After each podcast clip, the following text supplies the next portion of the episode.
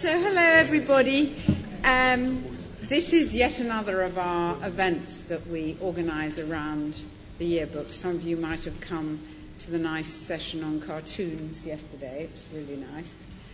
Um, today a, a major theme of the, this year's yearbook is the role of global civil society in democracy, and the chapter on democracy promotion is, was written by Armine Ishkanian, and she's going to be our first speaker. Um, and after her, we've got. Oh, is da- you're coming last, are yes. you, Daniele? I'm coming last. Oh, you're coming last. Oh, I've got it here. So, which order are you going to be? Daniele, Ian, Evelyn. Okay. Sorry about that, everybody. um, so, the first speaker we've got is Daniele Archibugi, who some of you may have heard of from his work together with me and David Held on cosmopolitan democracy. And he's now a professor at Birkbeck, but also, like all Italians, he's got several jobs. And um, then we'll have Armine, and finally we'll have, no, then we'll have Ian. And Ian uh, used to work for the Westminster Foundation for Democracy, which is the British government's democracy promotion arm. Uh, but he was also part of the United Nations mission in Kosovo and wrote a book called Peace at Any Price, How the World Failed Kosovo, which is actually going to be very relevant at the moment. So we'll start. So Daniele, over to you.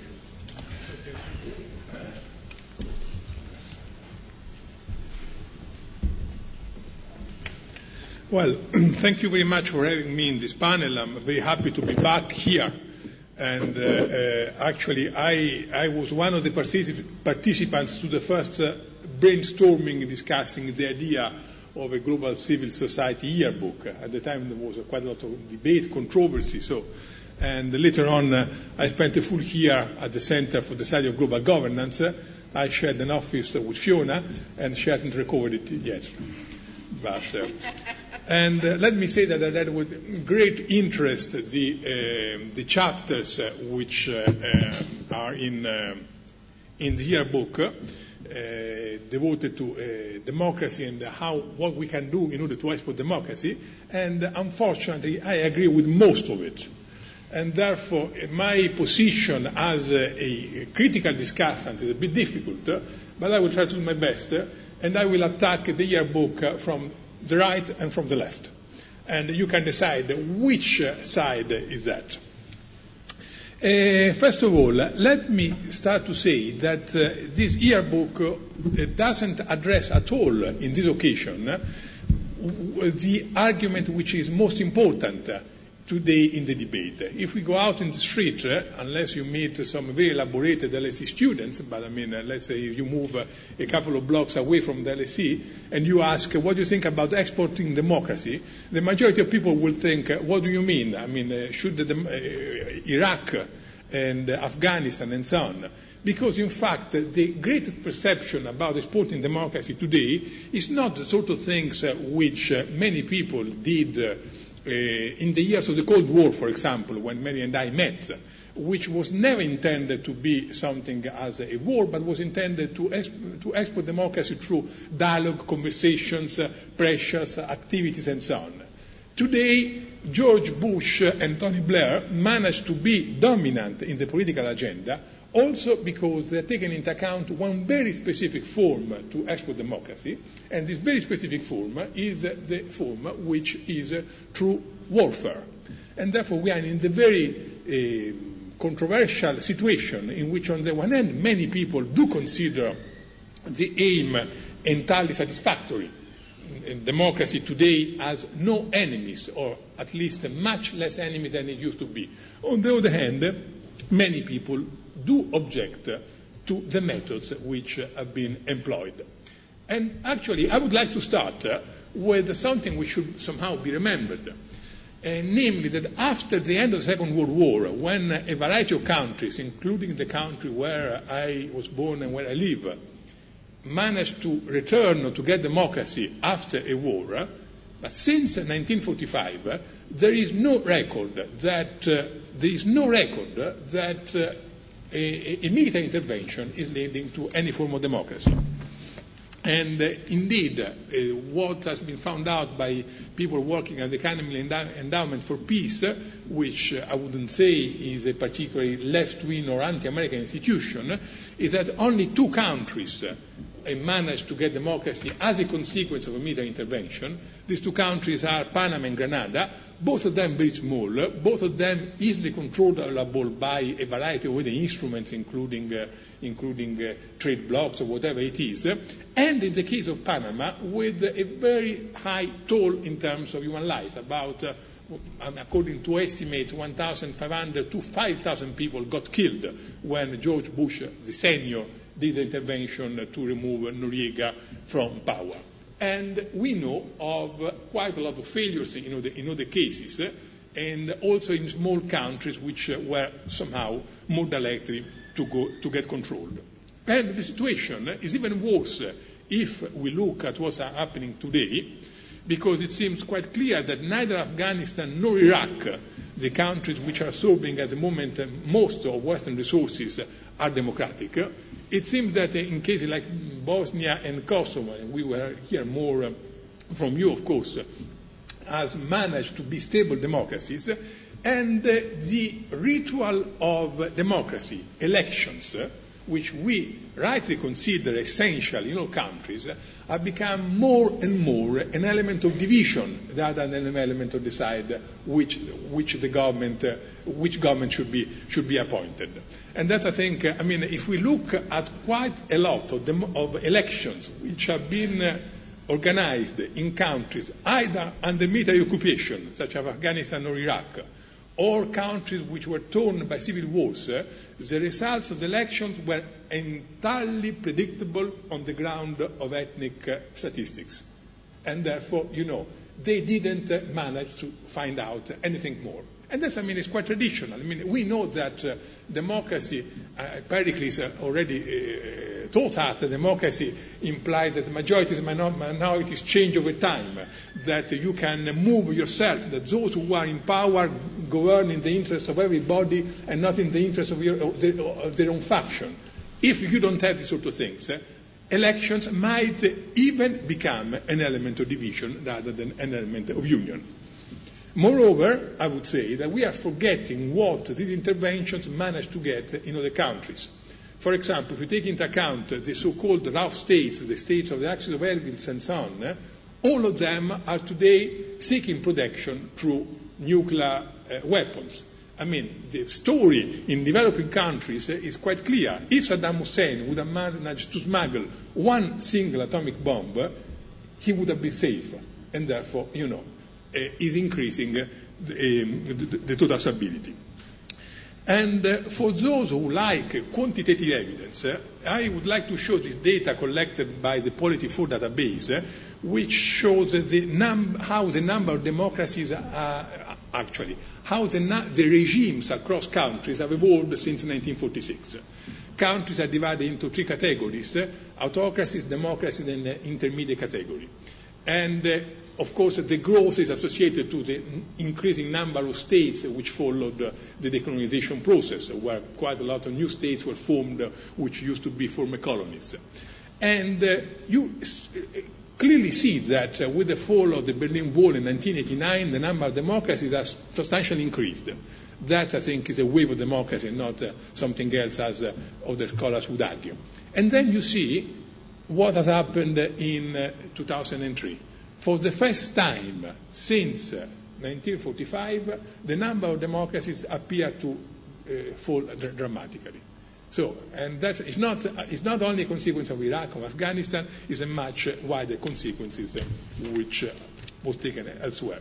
So the conclusion is very simple. The conc- I, I think that if you take into account what started the war, uh, if you take into account how invaders are perceived in the public opinion, and if there is a fabric, endogenous fabric for democracy, which somehow existed, it was latent in Eastern European countries, while it was not, is not yet existing in many developing countries, and that's an argument that uh, Armine will uh, take in her book, you really find out that uh, all these failures are clearly predictable.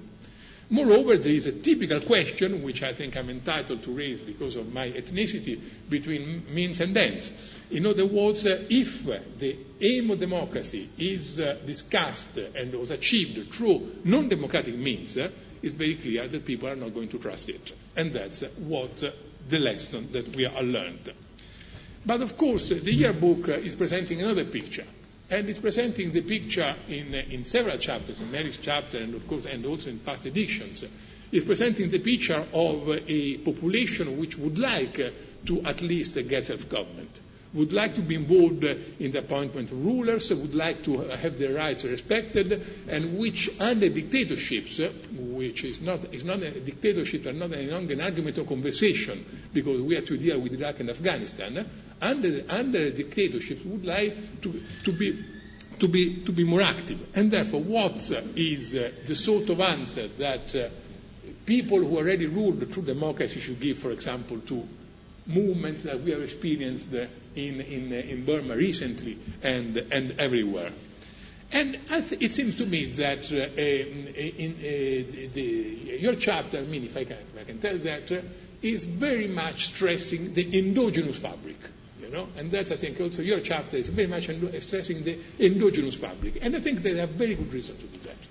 Very good reason to do that because uh, without an endogenous fabric, there is no external intervention which will pull, uh, will pull uh, the rule in one way or the other. But uh, let me also say that uh, I start, and then you decide if this is going to be right wing or left wing, I start to be also somehow skeptical about the carrots, not just about the sticks of military interventions, which of course are ineffective, but also about, about, the, about the carrots.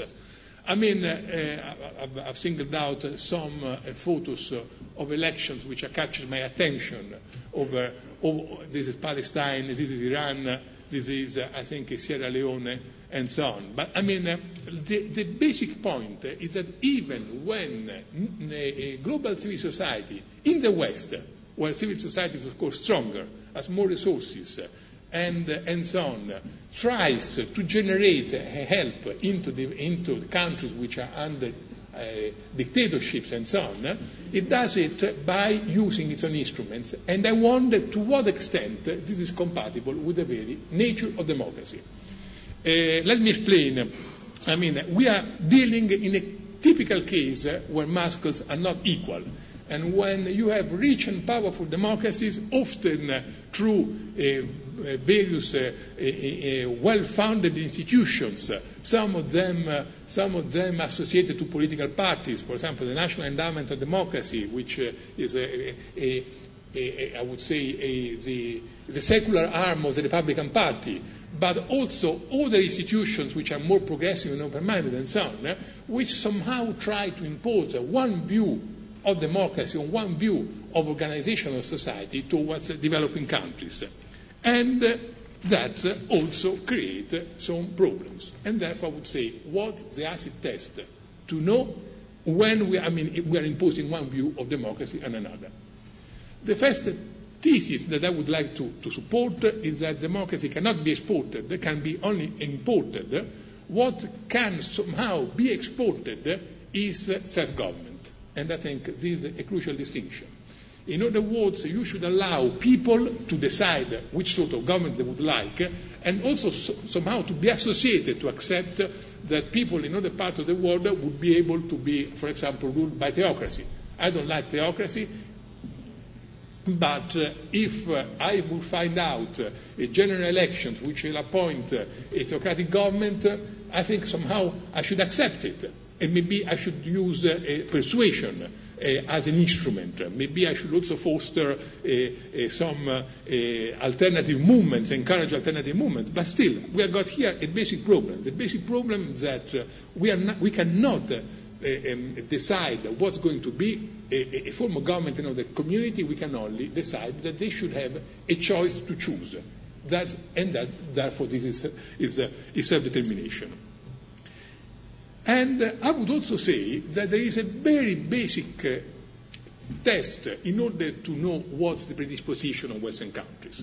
And this basic test is to what extent uh, we are prepared to suggest, to propose a form of democracy to other countries, but to what extent we are also able to submit to the same rules of democracy once, once these countries have somehow a form of democratic government. I'm here making an opposition between the internal sources of legitimacy and the international sources of legitimacy.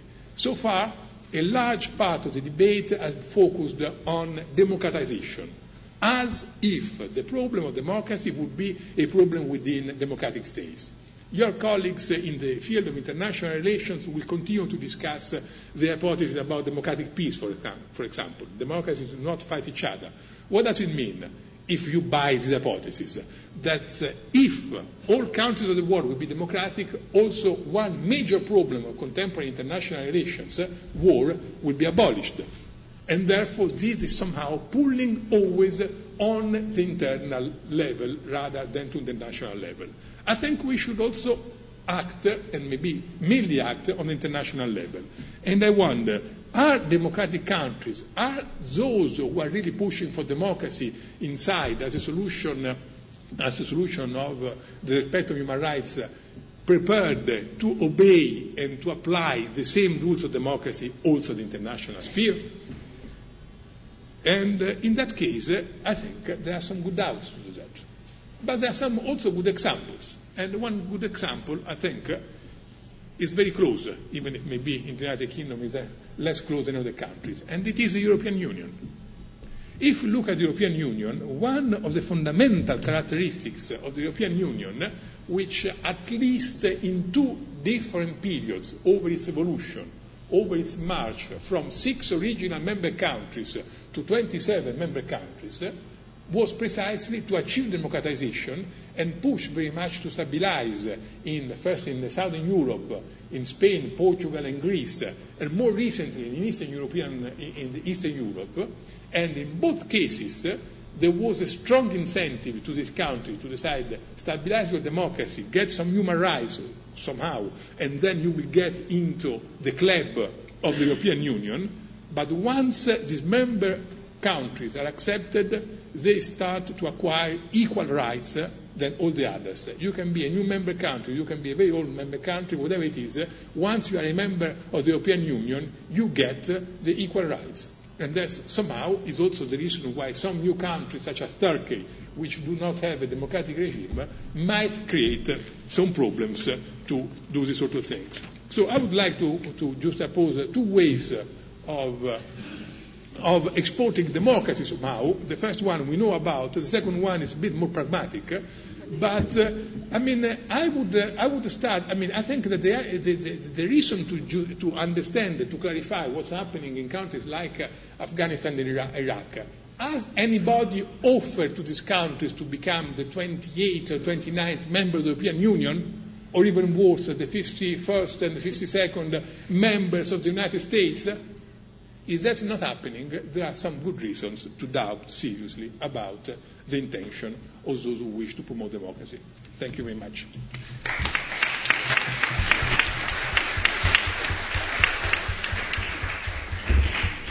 Um, thank you very much, Daniele. I think we were perhaps a bit too subtle, because the whole point of this book was meant to be a critique of the military approach to exporting democracy. And actually, we have three things, not just the military approach and the money approach, but the communicative approach. And that is the message of our yearbook. The other thing I wanted to say, because I think it's quite nice to have a dialogue as we go along. What? You want me to show it? Sorry, communicative power. um, is that actually my position is not endogenous, rather it is that nowadays what's endogenous is also global. You don't make an internal, external division. And there are nice democratic endogenous people, but what we discovered in our picture of illiberal regimes is the problem nowadays is not so much that the governments crack down on nice democratic people, although they do, but there are also some rather nasty people who are linked into the fundamentalists, economic globalizers, and all the rest, uh, which help to sustain those regimes. So I think We don't, so that was the other point I'm making, but we'll keep the dialogue going, and I, I, I shouldn't talk anyway. I should let Ian come next. Great. Thank you very much. Thank you. Government by the people, of the people, for the people, which gets by with a little help from some friends. There's uh, something paradoxical about external democracy promotion. It's like uh, invisible ink or, or, um, or a charm offensive. It has the quality of an oxymoron about it. Supporting democratic development is not like normal uh, development aid or even governance support. It's about proffering people a system of government which proffers them power, even though some of them might not want it. External actors can have a serious influence on domestic politics. That's why many long-established democracies outlaw foreign funding of political parties. Yet these same democracies, which include Britain, are often offering money and advice to political parties elsewhere. Now, I'm going to argue that uh, these democracies are right. And democracy promotion is, by and large, a good thing. But anybody who shares that opinion has to accept there are some awkward questions to be answered. The first thing to say in defence of democracy promotion is that we're not actually talking about democracy, democracy. We're talking about representative democracy, and it's different. Representative democracy doesn't mean everybody has an equal say. It means everybody has an equal opportunity to have a say. Some people take that opportunity more than others. They get involved. They become activists. They deliver leaflets. They stand for election to the local council. They get really into really small issues that you and I might find boring, or maybe actually we do find quite interesting. But they, they attend the meetings and they do, do, they do the paperwork. Someone once said that ninety percent of politics is just being there, because being there puts you ahead of the vast majority of people who, who aren't there. They just don't turn up.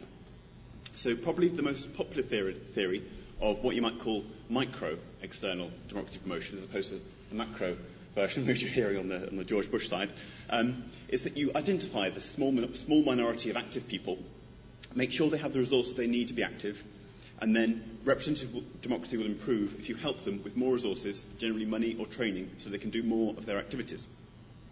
What this means in practice is that we identify key actors in society whose active presence strengthens the democratic fabric and who can benefit from these resources. It means finding key civil society groups, N G Os which might be committed to promoting women or tackling corruption or cleaning up rubbish. It means helping the election process through funds for the Electoral Commission or training or sending in election monitors. It can mean helping the media, local radio or newspapers, especially new and non-mainstream media, which brings politics to people who wouldn't usually have access to it, or media which is being hampered by a host government. And most controversially, it means helping certain political parties. External democracy promotion of this sort amounts to patching up the democratic feedback loop. That means the local media report more of what's happening. N G Os can respond properly, because they hear it through the media, of the issues which arise. Political parties can then form policies on them, react in turn to the N G Os and the media. And when the election comes, with an improved election system, election commission and so forth, the voting process is more likely to be free and fair. In theory, everything improves. That's the theory. And it's the approach adopted by most of the mainstream, and by that uh, basically in Western um, democracy promoters in the U S, in the E U, E U, and here in the U K. And there are three arguments often put against it. First, that it's in some ways counterproductive, because it divides community groups from the communities they're meant to serve. N G Os start looking to foreign funders rather than the grassroots that they were established to help in the first place. Second, that it tilts elections one way or another according to who has the best foreign backers, not who's best. And third, there's something intrinsically wrong, almost unnatural, about interfering with a democracy. The first of these two are serious objectives, which can be avoided only by good practice. And I'll explain what that is in a minute. And I'll explain why the third we can dismiss. Taking each in turn. First, that external democracy promotion distracts activists from their grassroots. Well, when you're offering money, yes, there is a danger of creating spoof N G Os, which exist purely to claim the democracy dollar. And there's also a danger of established N G Os becoming too well established, no longer serving their local needs, but becoming institutions pushing their own institutional interests. We need to make sure that democracy promotion adds to the political class rather than displacing it. The remedy to this danger is astute funding. The programme officers and democracy promoters with cash at the, at the local level, the local level, the ground level, need to check the credentials of the people they fund. They need to visit the communities and be alive to new trends, ready to switch funding nimbly. For this reason, good democracy promotion is, not, is going to have high overheads. Democracy promotion is not like famine relief. Administration needs to be a significant proportion of total costs to do the job properly. Otherwise, you don't have that vital vigilance. Trying to give all your money to the N G Os on the front line is a false economy, because you won't have the capacity to pick the right ones. The second argument against external democracy promotion is that it tilts the playing field. The parties which get the funding do best, whether or not they're the best parties. Well, this argument ignores the fact that the playing field is already tilted. In many statist regimes, which are only superficially democratic, you find the government party has a massive organisational advantage over its competitors. Helping out opposition parties or upstart N G Os in these situations is not so much levelling the playing field as releasing them from handcuffs. Usually in practice, there's an extra complication. Countries with governments uh, which have the large, largest inbuilt advantage tend to be the ones where it's hardest for democracy promoters from outside to operate. Heavy-handed governments often insist on getting their own fair share of support as a condition for being allowed to operate in their country.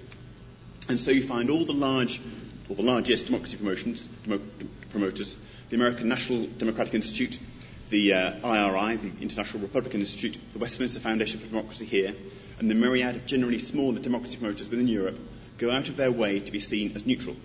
Even N D I and I R I, which have clear ideological links to the U S Democrats and Republicans respectively, offer training to parties right across the political spectrum. The exceptions to this, the parties they don't help, are Islamists and communists. The American Democracy Foundation steer well clear of them. Sometimes they're mandated by con- Congress not to even talk to them. The massive intervention in Italian politics in the mid-forties, which successfully stopped communists from being elected, involving hundreds of thousands of Italian Americans writing back to their families, scaring them from the Red Peril, probably kept Italy democratic. And nowadays the U S is actively not helping, carefully chosen words, Islamists gain power, um, especially in the more moderate Middle Eastern countries like Egypt and Jordan. Now you can argue with that view, and personally I think there are some examples of moderate Islamic Islamists committed to democracy, but there's certainly a logic to it. External democracy promotion is all about tilting the play, playing field against people who are against democracy, and so it should be. The third argument is that the whole process of democracy promotion is misconceived. Political actors need to struggle in their own environment to adapt to it. Anything which interferes with this process, goes the argument, slows down the Darwinian winnowing of good from bad, which leaves countries with the most adaptive politics and the most suitable politicians. It's a self-government argument, basically. And it's an argument which is rather like a very similar argument often put about by free marketeers. The free market can solve everything, they say, and government interference, regulations and subsidies merely creates distortions, delaying the market's inevitable progress towards equilibrium. Well, airlines are one of the most heavily regulated industry, industries in the world. If we dropped the regulations overnight, uh, most of the airplanes would still fly. People would hear about the ones which crashed and avoid those airlines in future, providing a market incentive for airlines to maintain their fleet properly and fly safely. The market would indeed lead to safer airlines, just like regulation. The difference is that it would probably lead to lots of deaths en route. Far better to take a shortcut to the best solution, and that means regulation. It's the same with democracy, except here the stakes are much higher. You can leave your fledgling democracy, the Weimar Republic say, to take its own course, hoping it eventually reaches democracy without caring what it goes through to get there. Or you could take your fledgling, fledgling democracy, the Federal Republic of Germany say, and make sure it becomes a sustainable, secure democracy before you leave it. Compare the history of the Weimar Republic and the Federal Republic, and there's an extremely good example that hands-on external democracy promotion, in this unfair example at least, was both effective and good. So the theory suggests that external democracy promotion can be a good, fi- good thing. Unfortunately, it's hard to measure just how effective it can be. There's too much going on in most democracies to be able to pick out good outcomes from, ex- from external support. But there are anecdotes, and these tell us how best we should go about promoting democracy.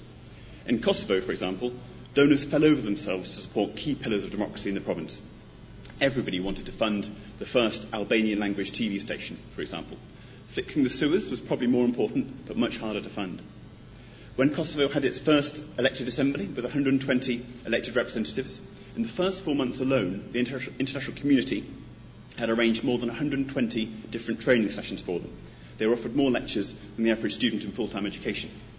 When these representatives found some of the first training election, uh, sessions they, they went to told them things they already knew, they saw little point in turning up to the rest. One final anecdote. Sometimes democracy promoters offer incentives, small cash payments to people to attend, who attend training sessions. The trouble with these incentives is that they encourage people to attend for the wrong reasons, and sometimes the wrong people attend entirely. And if few people would attend without these payments, does that mean the training is no good, or that they just don't know how good it is yet? It certainly raises questions. So, for democracy promotion to be effective, it needs to be high quality, well coordinated within the international community, tightly targeted, nimble rather than large, and well thought through. That's what can make democracy promotion effective, and when it is effective, it's usually a good thing. Thank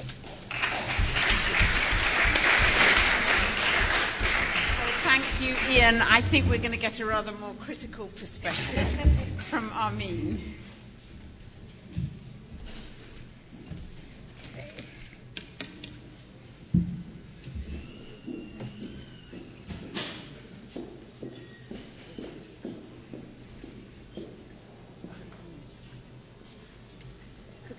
Um, I'd like to just briefly summarize what um, I've written in the chapter, since this is associated with the yearbook launch, before moving on to talk about what's happening in the former Soviet sphere, um, focusing a lot on what's happening in Russia, because that seems to affect the region as a whole.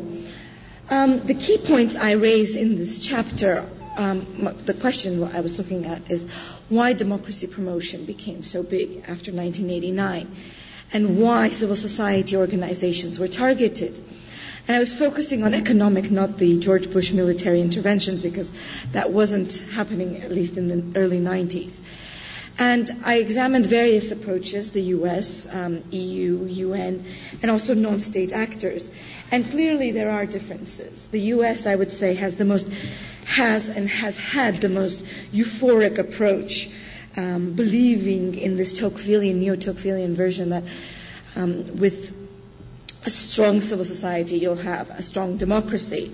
And to go back to Ian's Weimar Republic example, the Weimar Republic actually had a very strong um, civil society, but it led to the rise of the Nazis, so it's not always very easy to correlate that.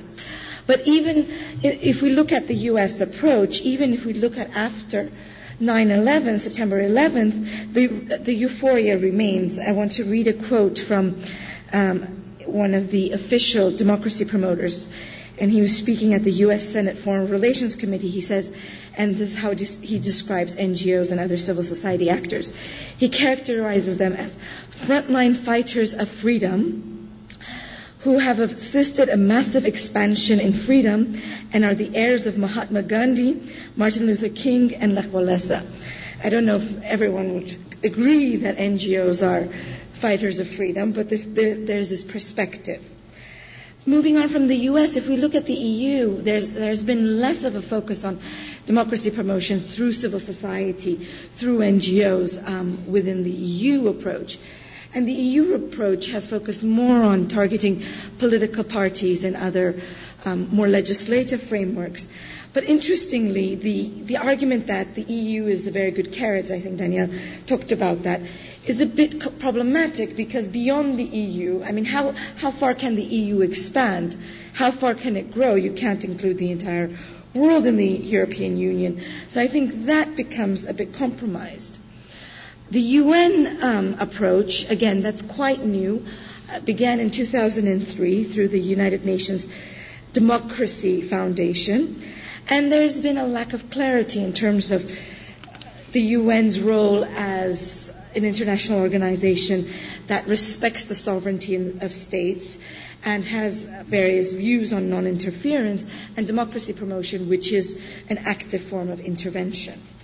And finally, The, the fourth set of actors are the foundations. We've talked about the, the Westminster Foundation, the National Endowment for Democracy, and also private service contractors. In particular, the U S has funded many private service contractors to promote democracy. This is a bit problematic to, in my mind, because these are not N G Os that sign up to codes of conduct. They are not held accountable in the same way other organizations are. And they are almost similar to private companies. So how can we trust these actors to promote democracy? And I think that is something that needs to be um, examined more in more detail and hasn't been done so, because there are issues around accountability and transparency, the privatization of democracy promotion. And so looking at all these varied approaches, then I asked, what have been the outcomes? And the achievements, if we look worldwide, we can say, yes, there's been a global associational revolution. There has been a growth in the number of democracies. But are we talking about substantive democracies, or are we talking about formal democracies? Are we talking about democracies that are in democracies in name only that hold elections? Or are we talking about democracies where there's true participation and um, inclusion and there's emancipatory potential? And I think um, Mary has touched upon this in her chapter with Denisa, is that sometimes often what we find are the formal democracies, or what we're seeing in the former Soviet states are managed democracies and sovereign democracies. So how far can we stretch this term before it loses all meaning? And many challenges do remain, because even if we look at Central and East Europe, yes, we have these states that have joined the E U, but do we really have um, established democracies in this part of the world? And to move on, um, just in terms of explanations that have been given, I won't spend too much time on this, but what I found is that there have been two sets of explanations. Some have wanted to blame, as I say, you know, the recipients of aid, saying it's the cultural barriers, that the culture of the society isn't fit for democracy, while others have said the, the historical legacy prevents democracy from taking hold. Um, the Soviet legacy argument is quite strong here. While others have talked about the problems with the policies of the implementers and what I call the genetic engineering argument, that some of the democracy promoters thought if that we inject enough money and technical assistance, we'll have democracies spring up in a few years. The problem with that approach was that it led to many, many N G Os and elections, but it didn't lead to true democracy. And more recently, some of the problems with the implementers have been the double standards, the perceived and real double standards, which have been applied to countries that are termed or called democracies and others which aren't, depending on whether they're considered allies or not. And also the conflation of democracy promotion with regime change after Iraq and Afghanistan has also led to problems. So where are we today then? Because that was the nineteen nineties up until about two thousand three, two thousand four. I would say today, today we're in a very dangerous position in terms of democracy promotion. Because if we look at the former Soviet Union, that region, and particularly Russia, what's happening, um, the, the news isn't very good.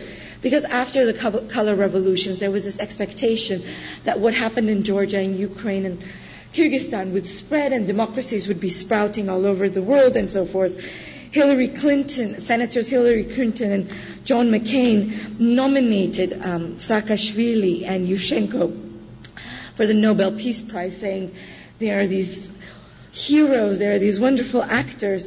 And looking now, four years on, it's a bit more problematic to call these democracies, especially what happened in Georgia recently, where there was a crackdown on um, the opposition groups, where they were Uh, they were labeled by Saakashvili as being um, funded by foreign powers, Russia in this case, which is quite reminiscent of the arguments made by Putin of his own opposition, except he blames them for being funded by the West. So there, there, I wouldn't say we have democracies in any of the um, color revolutions. Perhaps it's still a process that's happening. The color revolutions also led to a backlash, a legislative backlash against civil society and polit- in various political parties, um, in that organizations that are more loyal to the regimes have been created, GONGOs, government-organized N G Os, and what we're seeing is a crackdown on foreign-funded N G Os and organizations that are more critical of the regimes. And we can see some of this being tied to how democracy was promoted. Um, and one of the key ideas that has emerged in the past two years is this idea of sovereign democracy. And this is coming from Russia and spreading around the region. And what sovereign democracy means is that each country should decide what democracy is. And no one else has the right to tell what a democracy is. The danger of such a relativistic approach to democracy is that how far can we stretch the term, again, before it loses all meaning? What we're also seeing in this part of the world, particularly, again, is coming from Russia, is what I call perhaps a return to Cold War politics. Um, Russia will have parliamentary elections next month in December. and it's effectively through bureaucratic um, means managed to ban the O S C E observers by um, saying your visa applications weren't correct and so forth, and perhaps will allow fifty and not one thousand observers and so forth. There are all of these obstacles that are being put in the way. And the argument is that the West shouldn't meddle because Russian observers perhaps aren't coming to observe the U S elections. And um, according to the Russian Foreign Ministry, elections are our sovereign right and they are directed at strengthening democracy in our country. And they dismiss the cancellation of the O S C E mission as something which is not very important.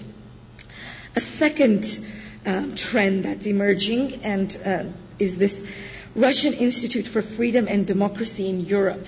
So it's the Russian National Endowment for Democracy, we can say, which was announced at the recent E U-Russia summit in Portugal. And the purpose of this institute will be to monitor human rights and democracy in Western Europe, focusing on the following: the rights of minorities and immigrants, racism and xenophobia, media freedom, elections and electoral systems in European countries, and one of the aims will be to publish an annual report on how Europeans behave in practice when it comes to human and civil rights. So it's almost reminiscent of the Soviet-era peace foundations or peace um, organizations that were monitoring what was happening in the West. And so these trends are really raising questions about democracy and whether the democracy promotion efforts that so vigorously tried to buy democracy or to create democracy through the provision of grants and through the provision of um, trainings and paying people to attend trainings really had the intended effect, or are we seeing the unintended consequences? And what we're also seeing, I, I would say these days, is are the arguments that the West isn't practicing what it preaches to others. And this is on the backdrop of the global war on terror, because if we look at um, the costs of the global war on terror uh, through the lens of democracy promotion, what we find is that democracy in the West, in the U S and the U K, has significantly suffered, where civil liberties at times have been sacrificed for national security. And with the losses of civil liberties and with the losses of particular freedoms, it becomes harder and harder to argue that democracy is a strong value when um, governments such as Venezuela, such as China, such as Russia, will point and say, you're not practicing what you preach. So on that very depressing note, I'll end and open it up to discussion, I guess.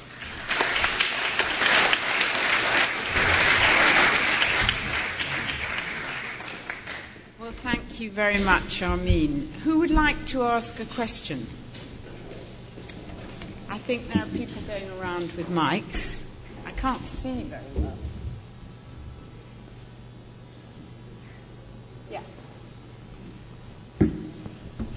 Thank you.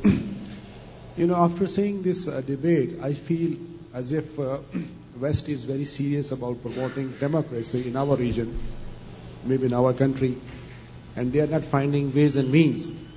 And there is a serious, sincere discussion about engaging N G Os, engaging civil society, or giving incentives for democracy. But I, if I look at the things from my own side of view, because I have lived in dictatorship for twenty-six years, I think that West is not serious, sincere, or considerate about promoting democracy in our region. And whenever there is a chance of promoting democracy, they side with the dictatorship because they have their own security interests or political interests or other interests. So my question to you is, can I buy democracy from you? Can I buy freedom for you? If not, you know, what should I do? Who wants to answer that?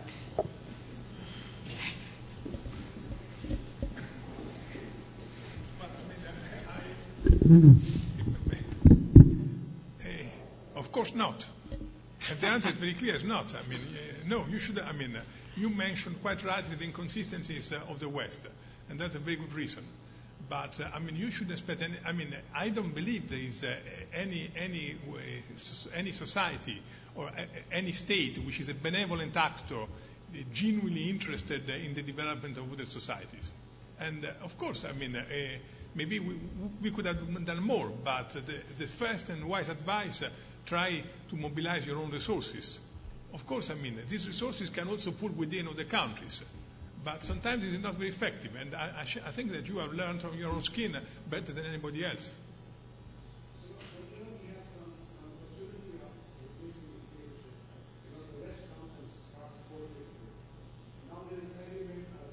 Argument of supporting the war against terror. You know, now the dictator is saying the free media is support uh, is not in favor of you know this uh, war against terror, and West agrees with that argument. The dictator says the Supreme Court is supporting the terrorists, and West agrees with that. So how can we convince the West that we want to be democratic, we want to be free, and please help us? I'll just add to say that. I, I used to work for the, um, the Westminster Foundation for Democracy, and um, I have a great deal of sympathy with what you say. And often we would, when we were, we were working in what's essentially a small and geopolitically insignificant country, um, there wasn't much limit on what we could do. When we were working in a, a much bigger country, and you can just think of a few big countries which have geopolitical importance. Um, one particular country in the east of Europe, which is very big and, big in, and is going through to Euro two thousand eight, um, we had our hands very much, uh, very firmly tied. Um, and that's a difficulty. Um, but I wouldn't say that, that that you can look at that, which is definitely true, and say, therefore, um, the West, the Western powers, put national security above democracy promotion. Um, at a top level, they do. But if you look at an individual level, I think there are lots of individuals in the West who are deeply committed to democracy. Uh, if you look at the reaction to the, uh, the monks in Burma um, just a, a month or two ago, um, I think that was um, a, a good source of optimism. In it, okay, maybe the, the, the resources which were offered in, in terms of support were pretty minimal, but it was, a, it was good to see the amount of sympathy which was generated by that. And the other thing to say is that um, it's not just all about states. I think if, if internet access, uh, media access in particular, um, gets into these countries, I think that, that can have a massive impact Uh, on opening them up. Um, if you look at what happened in East, Eastern Europe in the nineteen eighties, um, things like the way um, telecommunications in Eastern Europe in the nineteen eighties, I, I think there's a strong argument, a very plausible argument, that had a massive impact on opening up those countries. And I think new media will have the same influence in these sort of countries in the future.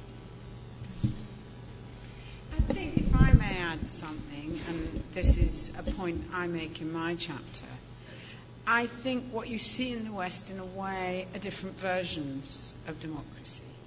Um, on the one hand, there's a, what I suppose one could call, although I don't in the chapter, a top-down version, which is really dependent on the notion of procedures and the idea that governments become somehow respectable and legitimate because they've gone through a set of formal procedures. And on the other hand, there's a much more bottom-up view of democracy, which has to do with people's ability to shape their lives.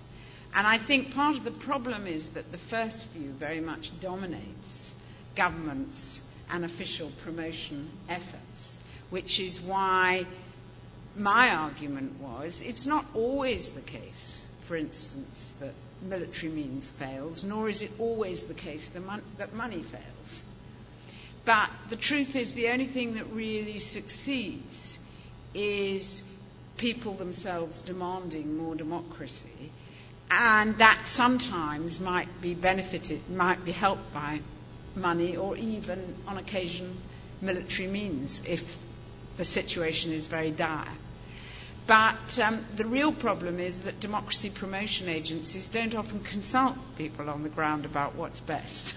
They think they know how to do democracy. I was very, when I was in Iraq after the um, invasion, I met the American in charge of governance, and he said, the problem is we Americans know how to do democracy, and if only we could do it for them, we'd be out of here in six months, which sort of so betrayed the problem of democracy promotion. So I think this... And I think the other aspect of all that is that nowadays, being able to be democratic in a real substantive sense, being able to shape the conditions in which you live, doesn't always mean being able to elect a government, because nowadays governments don't make the important decisions that affect your lives. It may be multinational corporations, it may be Brussels, it may be the I M F, it may be the World Bank. So if you really want democracy, you need access. I think one of the reasons why the European Union has been such a successful democracy project is precisely because it goes beyond. It's not simply that, the demo- that there's the attraction of money.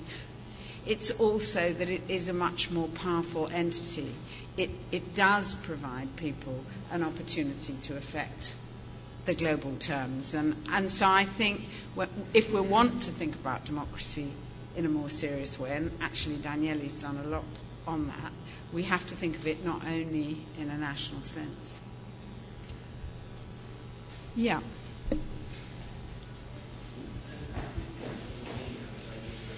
Wait a second, you're going to get a... Um... Hi, my name is Cristiana. Yeah. I'm from Romania, studying here at L S E. And I, I have a comment to uh, your mentioning Eastern Europe. Uh, I I think that said, uh, saying that uh, democracy in Eastern Europe is an outcome of, uh, of E U policy is unipolar, because also Romania and other countries wanted to join NATO, and for many years this objective seemed more um, achievable than joining E U, and also it was uh, a broader context. And also I have a, a question for you. I noticed that you didn't uh, mention um, in your slide about uh, Democracy, inter, democracy promotion, inter-military intervention. You didn't mention Japan and West Germany. Japan and, uh, Germany. And West Germany. What didn't military force help them get democratic? Good question, yeah. Do you want to answer, Daniele? Uh, well, I mean, actually, I didn't, I, I didn't mention all the countries, but uh, I mentioned my own country. And my own country has a story which is very similar to Japan and you know, and, and West Germany uh, in, in, in many ways. I mean, slightly different. But, and my, my answer is very simple. Uh, first of all, that was uh, more than sixty years ago. Second, we shouldn't forget that in this occasion, uh, Germany and Japan and Italy were the initiators of the war. And that made a basic difference. I mean, in, in my own city, when the Americans arrived, they were they were uh, greeted as liberators, and you know, actually, that's quite an interesting story to tell. Until nineteen forty-six, the Allied called Italy an occupied country, and the Italians called the Allied liberators. It's precisely the opposite that what's happening today in Afghanistan and Iraq, you know. And therefore, this tells you the story that when uh, I mean uh, when a country, a, star, a, a dictatorship starts a war and it loses it, uh, then of course uh, it doesn't have any, any uh, it doesn't get any longer the legitimacy to propose uh, a new form of government. And therefore, I mean, if the winners, in that case the liberators or the occupiers, propose, uh, in, sorry, a new form of government, uh, this is acceptable. When uh, they start uh, a war, uh, an aggressive war, uh, it's very likely that the people, the population perceives uh, the intervention as something which is going to be against their interests.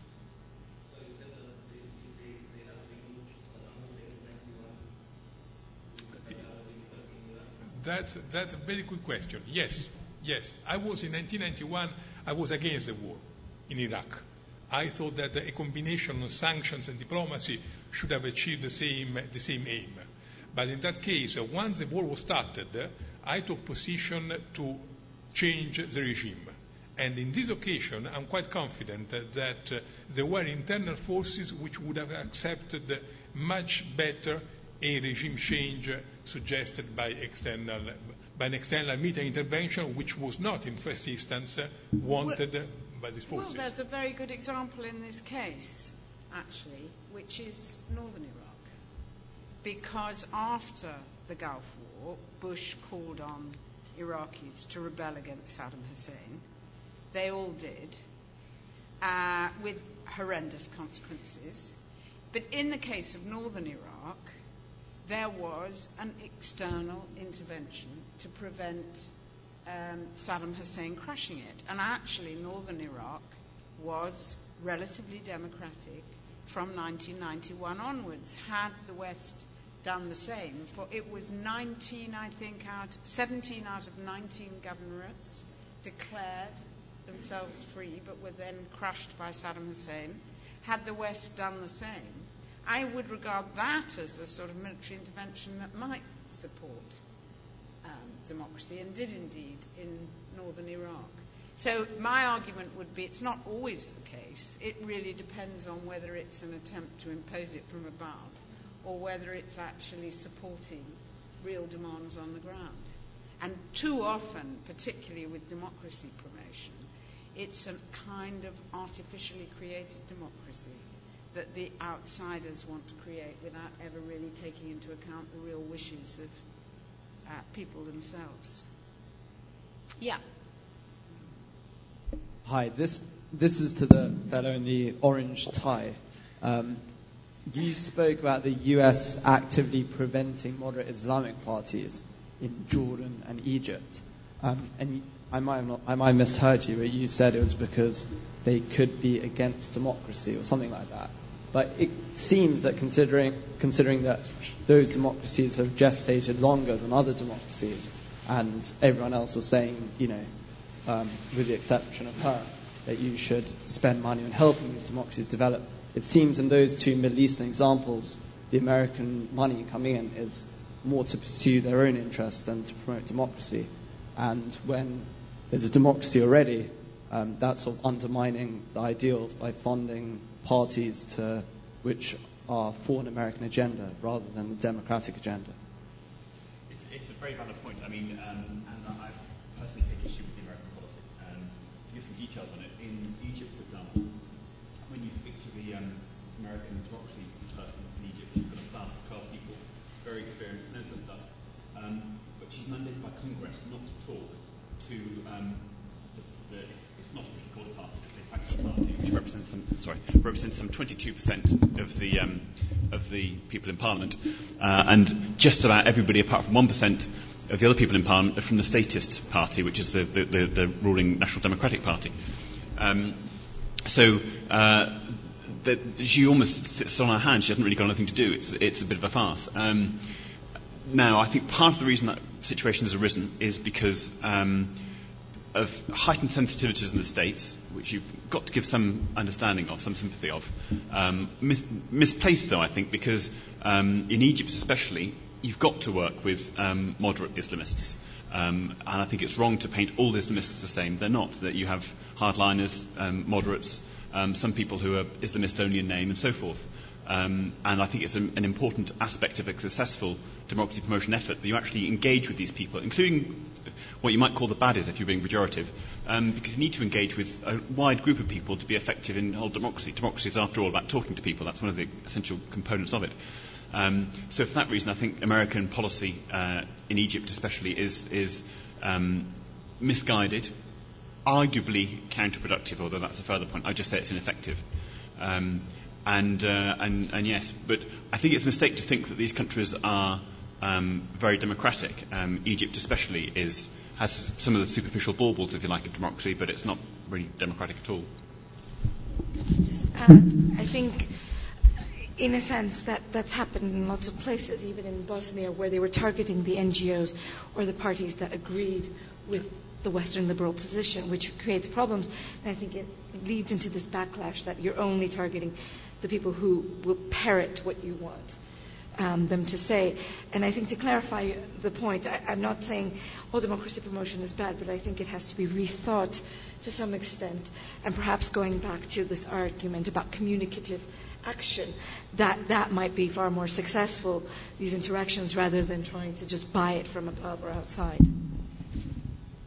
I think one of the big problems with democracy promotion is that they are done by governments, and governments always require benchmarks and targets, and so you have to say we've trained so many people, we've done so many things that you can measure.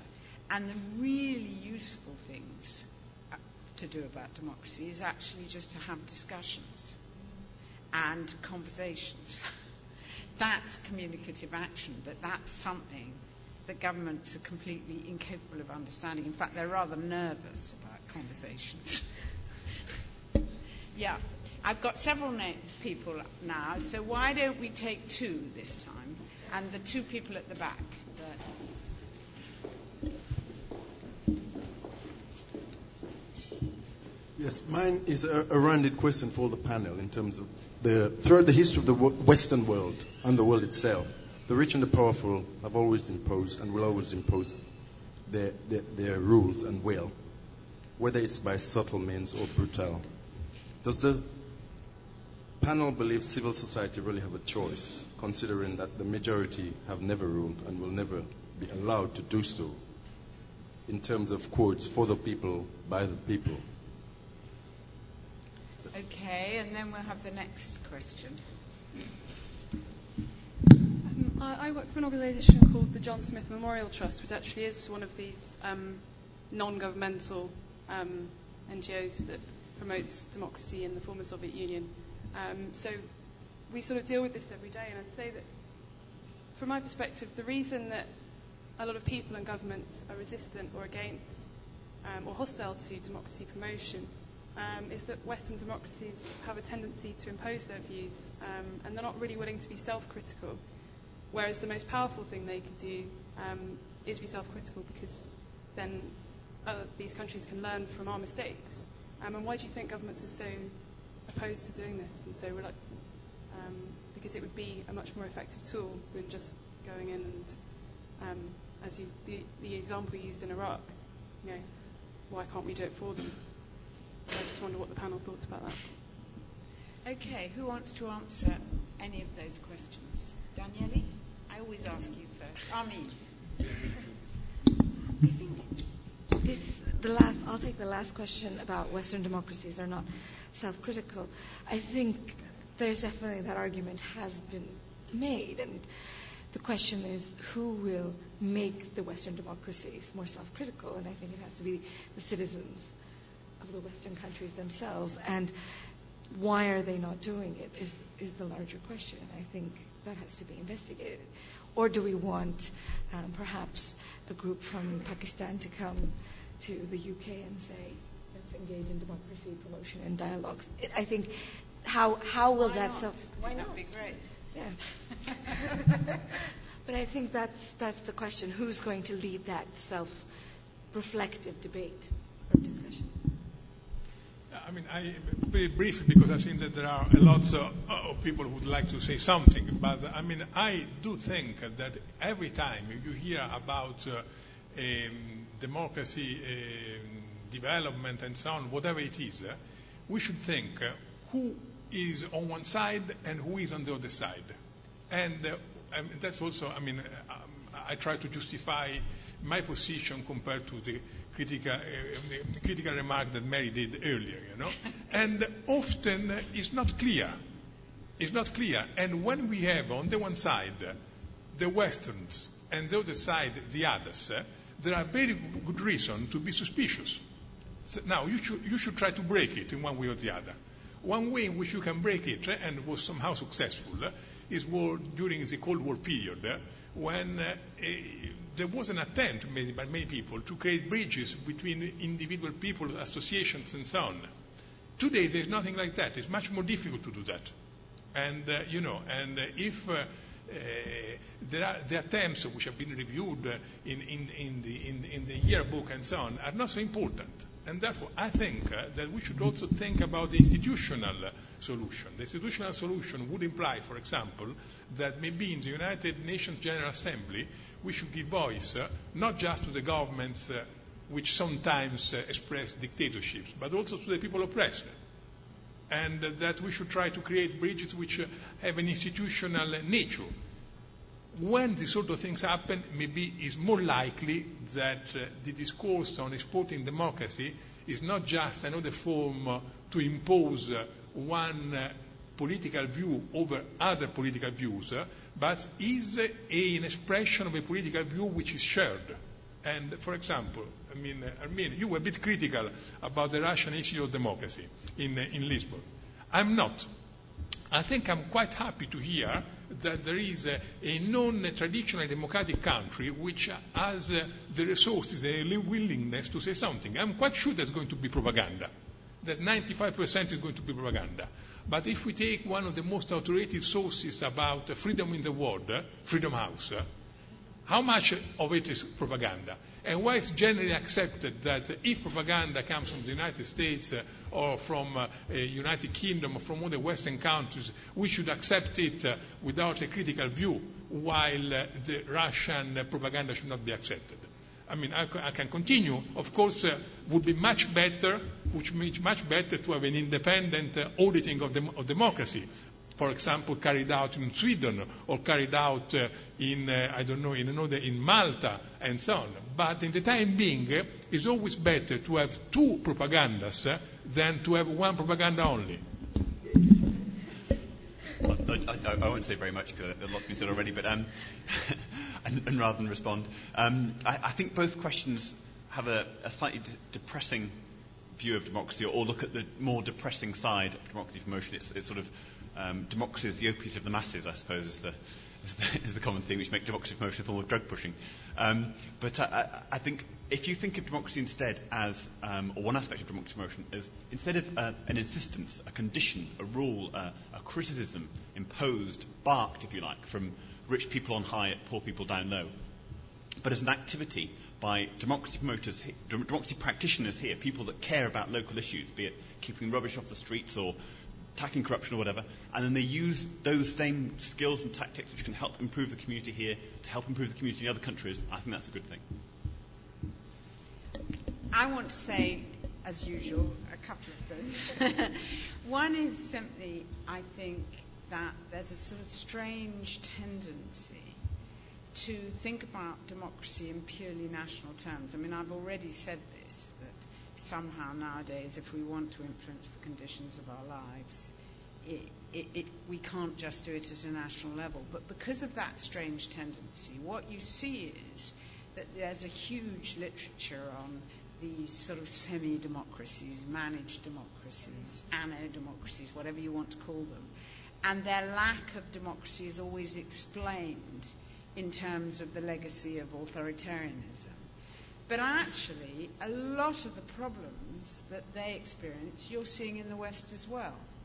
You know, if you live in a world where you believe in a free market, actually what we have in Europe, convergence criteria, aren't so different from structural adjustment. And the difference between the conservatives, since the Conservatives and the and Labour can't argue about free market policies because they all have to accept them, there isn't really much difference, and we all say, to hell with democracy, let's not bother about it. So I think what I'm trying to say is that actually we experience a lot of the same problems as, as people in semi-democracies, but it's never noted because we don't see it as a global problem. The other issue which is related to that is that one of the things that has always appalled me about democracy promotion is that some of the sort of worst, I think, degenerative aspects of our democracy are being exported.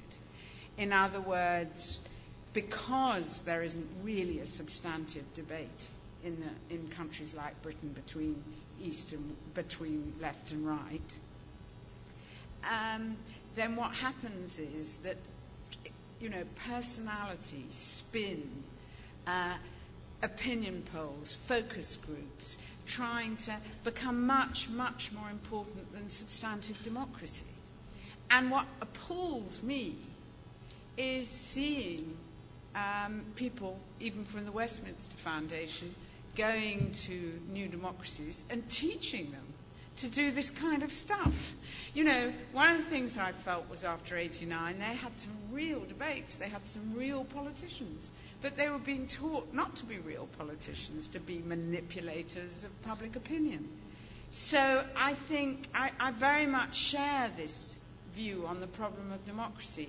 On the other aspect that Daniele raises, I actually think I feel rather positive about networks. I mean, that's one positive side of all this. I don't think it's true. I think, yes, in the eighties there were all these links, and because you and I were involved in it and because we knew about it, uh, we thought it was terribly exciting. But one of the things we find studying the yearbook is that this happens on a scale absolutely um, that dwarfs anything that happens in the eighties, and it happens not just among the nice human rights groups and the civil society groups, the lady over there who's in an N G O.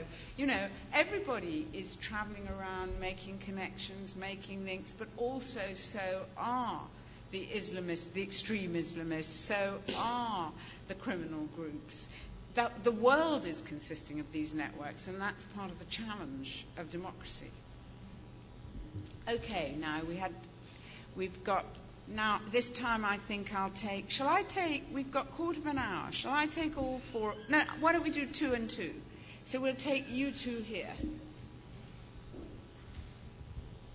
Uh, I was interested, uh, uh, earlier on one of the panel members mentioned about the uh, Gulf War in ninety-one. And um, the invasion that started off um, Iraq itself and then stopped. And there was a, a reference to democracy. And I wondered uh, whether uh, the panel members thought that the reason that invasion suddenly stopped was because of the um, American uh, respect for U N resolutions, um, or whether it, it was, uh, as was said at the time, as I recall, uh, that its main um, ally in the region at the time, from, whence it, from where it was able to... Uh, invade Kuwait, namely Saudi Arabia, uh, was deeply concerned about the advent of democracy. In other words, the complete opposite of what uh, we've been discussing. I'd be interested in the panel's observations on that. Uh, you said there are a few approaches uh, to promote democracy, but I think uh, in people in undemocratic countries, they still conceive democracy as a, let's say, American brand. And that's why, as a result, they don't want to hear about democracy. They don't want to find out what exactly democracy means. And I wanted to ask to what extent it's an obstacle to promote democracy, and uh, are there any policies uh, being used to do that? Thank you. Okay. Who wants to? Shall I start? Yeah. Um, in, in answer to the first question, I think your account of things is very plausible. Um, I, I, I think that's an entirely plausible account of, of, of what happened, um, in that um, America has realpolitik objectives as well as uh, ideological or institutional objectives, and although it adheres to the U N resolutions, it also has other um, concerns as well. So the account you were implying about what happened in nineteen ninety-one, I think is entirely possible.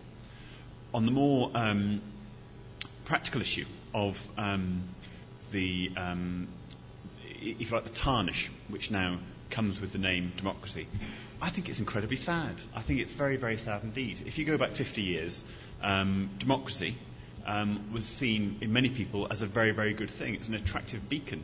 Um, America, too, the, I regard them as two separate brands, by the way, but I think America has gone downhill even more um, as a brand, as, a, as an idea. What can be practically done to, in response to that? Well, one thing that we did in the, the Westminster Foundation was to use different words. Um, and instead of democracy, we talk about representation uh, and participation, which are indeed components of democracy, and they're, and they're part of the approach. Um, uh, and especially you find in, in the Islamic world, in the Middle East, um, it's important, and that's an area where um, democracy has been tarnished the most as a word. Um, so you can try and rebrand it, you can try and dodge the brand and use a different brand. Um, and also, given the points that have been made earlier about the fact that democracy isn't a homogenous product, we're not selling Coca-Cola, we're selling something liquidish, if you like, and there's all sorts of different liquids. Um, it's not really being that deceptive to use different words talking about representation and participation rather than democracy, because that's in fact more descriptive, more accurate description about what you're doing. So it's a very sad thing, but you have to cope with it, and those are the sort of ways you, those are the sort of coping mechanisms that get, get evoked. Just very briefly, I think um, to the second question, in terms of, I agree with Ian about that democracy is tarnished and the name, but so is civil society, because it became equated with N G Os, the N G O ization of civil society. I think perhaps what will save this process is not to look at it as a thing or a model, but as a process, and that the process should naturally evolve and not try to force it. And I think this is what we've been trying to say. And perhaps... you know, this shift from a unipolar world that emerged after the Cold War to multipolar world is one way of looking at engaging that process even further and not having the one hegemonic model only available. Do you want to answer the Iraq question? Well, I mean, uh, yes, I mean, I think Ian already responded. I wanted if I, if I, to say something about, uh, it's very sad that uh, democracy is becoming, for some people, a dirty word. But that's precisely what happened. Uh, we, we, I've seen this story before. After the, Viet, the Vietnam War, uh, there was an incredible reaction about the elites in many developing countries, uh, which started to ally to the Soviet Union rather than to the Western democracies, uh, precisely because they saw the Soviet Union as uh, more respectful of, of their independence rather than the Western world. And unfortunately, something again is happening after the Iraq War, which tells you quite a lot of how the damage which were done by this uh, American administration. Still, I do not want uh, to give uh, the word democracy, which is twenty-five centuries old, uh, to Bush and to the Republican Party. I want to defend it. Good. Okay. Um, the gentleman at the back. And there was another, I, I've seen you, but you already had, but I think there was, a, a, a, was it there? Uh, Thank you. If a wealthy benefactor were to approach you and say they want to promote democracy um, outside of their own country, their own democratic country, presume, and they would like to do it from a ground level up, building up, as you've suggested, as a, rather than a top-down approach. But they wanted a consistent method of delivery, and they had two choices. One was to send promoters of democracy to other countries where it's not their practice, uh, to promote it to the local population, or alternatively to bring members of the other country where it's not practiced to their country and show them democracy in action in the society. And the person said, I want a choice. Advise me as to which I should do and convince me with evidence. Which is better? What would be your response? Uh, my question is about uh, the so-called uh, colored revolutions, and particularly Georgian one, the country where I'm coming from. Uh, do you think that uh, what happened in Georgia, I mean the recent violent crackdown on the opposition, will become a reason for the West and for the democracy promoters to rethink the strategy, as you said, of promoting democracy? Because from, from my point of view, as an ordinary citizen, uh, this violent crackdown was not just one particular violent action from the government. I think it indicated the deep problems which were developing in Georgia during these four years, but unfortunately, the United States, as well as the European uh, democracy promoters, were kind of staying passive to criticize government or to warn them that they were clearly turning to an autocratic way of, of uh, ruling. So do you think that the West and the democratic world will um, just made a big mistake in uh, trusting Saakashvili government so much?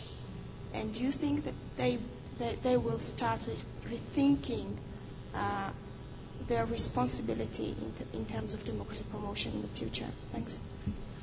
Okay. Um, who wants to? Armine, I think you should think take you should. the Georgia question. Okay. Um, I don't know whether the West will rethink it, because it was, it was, and I would say some segments of the West still see Saakashvili as a Democrat, and they want to buy into the narrative that he is defending democracy against Russia.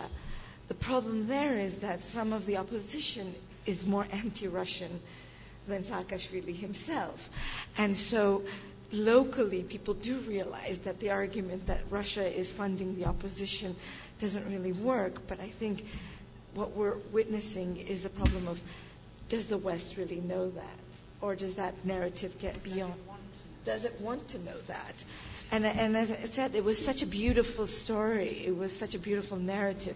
The Rose Revolution, ninety-six percent um, confidence vote and so forth, that now to lose that narrative is a bit problematic. And I think the counter-narrative hasn't really come up yet. And, and that's, I think, where we are. And um, you know, one of the, the arguments of the first narrative of the color revolution was that we didn't impose democracy. The Georgian people wanted it. We just facilitated it. Now what is, what is the, the narrative going to be? I can't really say because, as I said, you know, the, you can only go so far to discredit the, the opposition. But at some point you have to realize that that's, that's not very effective. Yes, I, I, I don't know enough about Georgia to be able to give a, an, an interesting response, really. Um, but to the other, to your policymaker, I would advise a six to one ratio split, roughly. Um, maybe it's five to one, maybe it's ten to one. Um, the one is the people coming over to the host country. Um, it has some value. People gain something. Um, in practice, when you do these trips, and I've organised them, you spend. They spend half their time in Oxford Street, frankly. Um, I, I know that's an extremely depressing view of things, but it's a reality. Um, and also, I think they can gain some of the things that they would gain from that trip through other means, th- either through um, private visits of their own making, um, or through access to media, uh, or so forth. Far, far more important, um, and also if you don't have people on the ground, you won't pick the right people to come in the first place. Far more important is to have your democracy promoters in the field working out what to do. And I think it's there's a, a step down beyond there as well that's got to happen. Democracy promoters shouldn't just work in the capital. They've got to, they've got to go out beyond the capital of these countries. So often they just have an office in the capital and that's it. They think if they're within walking distance of the National Assembly, then that's enough. It's not at all. Making democracy stick means getting people to understand that they can affect things in their own lives, which means especially local politics. Often in local politics you can make much more of a difference than you can at a national level, especially quick benefit. Um, and I think helping some of the local level democracy issues, working with local councils or local community groups, can often be far more effective than national level democracy promotion. I would say that, I would say that my proportion will be precisely the opposite than Ian. And I would like to have much more people coming here and our people going there. And I will start with young people, uh, hoping that this will help. I'm not sure if it helps, because when I come here at the L S E, I often read uh, the, uh, the bulletin of former students. And uh, in all the issues of the bulletin, you read, uh, um, uh, we are pleased to announce that our student, which was in economic class in nineteen sixty-seven uh, or in nineteen seventy-five, has become prime minister in this country, or uh, minister of budget in this country, or general in this country, and so on. And you would expect that the L S E is a very democratic environment, has always been a very democratic environment. And then you look at the countries and you find that often uh, they have become uh, very top uh, politicians uh, in uh, dictatorships. So you never know if it works, but at least, you know, it's an attempt. Okay, we've had one last question, I think, from you. Was there anyone else who wanted to know? So this is the last question.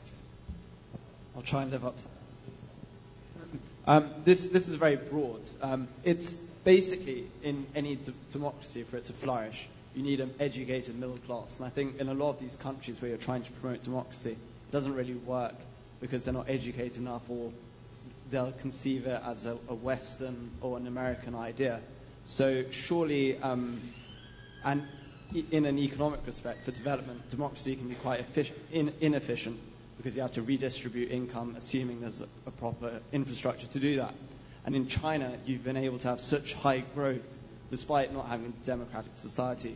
So surely there's got to be a degree of, of waiting for sufficient development to take place, and then for ed- the people to become educated enough and then enjoy democracy so it can be used to its full potential when it's ready. Anyone want to answer that? I would say look at India. Um, and um, I mean, what always amazes me when I go to India is how everybody discusses politics. You know, from the smallest village, and, you know, all kinds of huge problems in India, of course, and inequalities and everything else. But it, there's no doubt that it's a um, bubbling democracy. So I don't, and, and the question is, what do you value most? I don't know, but I, I think these are often false choices, these choices between democracy and development. Um, Anybody else want to add anything? Well, I mean, of course, uh, this is so, uh, the sort of thing that you read in standard courses about democratization. Lipsey started in nineteen fifty-nine to say that without uh, education, income, and other conditions, you cannot have democracy. And uh, this uh, is, again, a very deterministic and Western view of democracy. And I think that, uh, I mean, uh, uh, what is educated people? No, that's a, one basic question. Is the typical question which we use our own Western way, in which education is measured through a certain amount of years in, in, in schools. Maybe education can be something different. In other words, I think we should enlarge our concept of democracy. And, uh, for example, I mean, in, in Africa, sometimes you have got some forms, uh, grassroots forms of uh, participation, uh, which are very close to what used to be democracy in ancient Athens. And uh, if you understand uh, democracy in a much broader sense, uh, maybe the deterministic conditions which are still thought uh, in the courses on democratization should be some, somehow revised. Anybody else? Uh, I, I just, just a couple of very quick points, which is that, um, yes, there's something in the premise of the question, which is that education tends to lead to a more democratic society. Um, but the points that have just been made show that when you look at what those terms mean, the whole thing is can descend into an almost meaningless statement. Um, the other thing to say on that is that the scale of investment needed to promote education, the scale needed to promote democracy are very, very different. So the, the two aren't really um, either-ors. You can easily do the two together.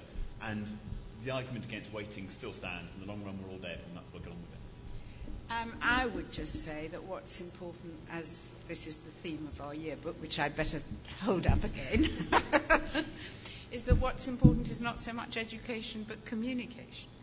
What's really important and what underlies democracy is the capacity to debate issues that affect you in serious, substantial ways. And that, I think, is what democracy is all about. And to have the outcome of that debate have some influence. And that leads me to, if you like, a last point, Uh, which again goes back to the global issue.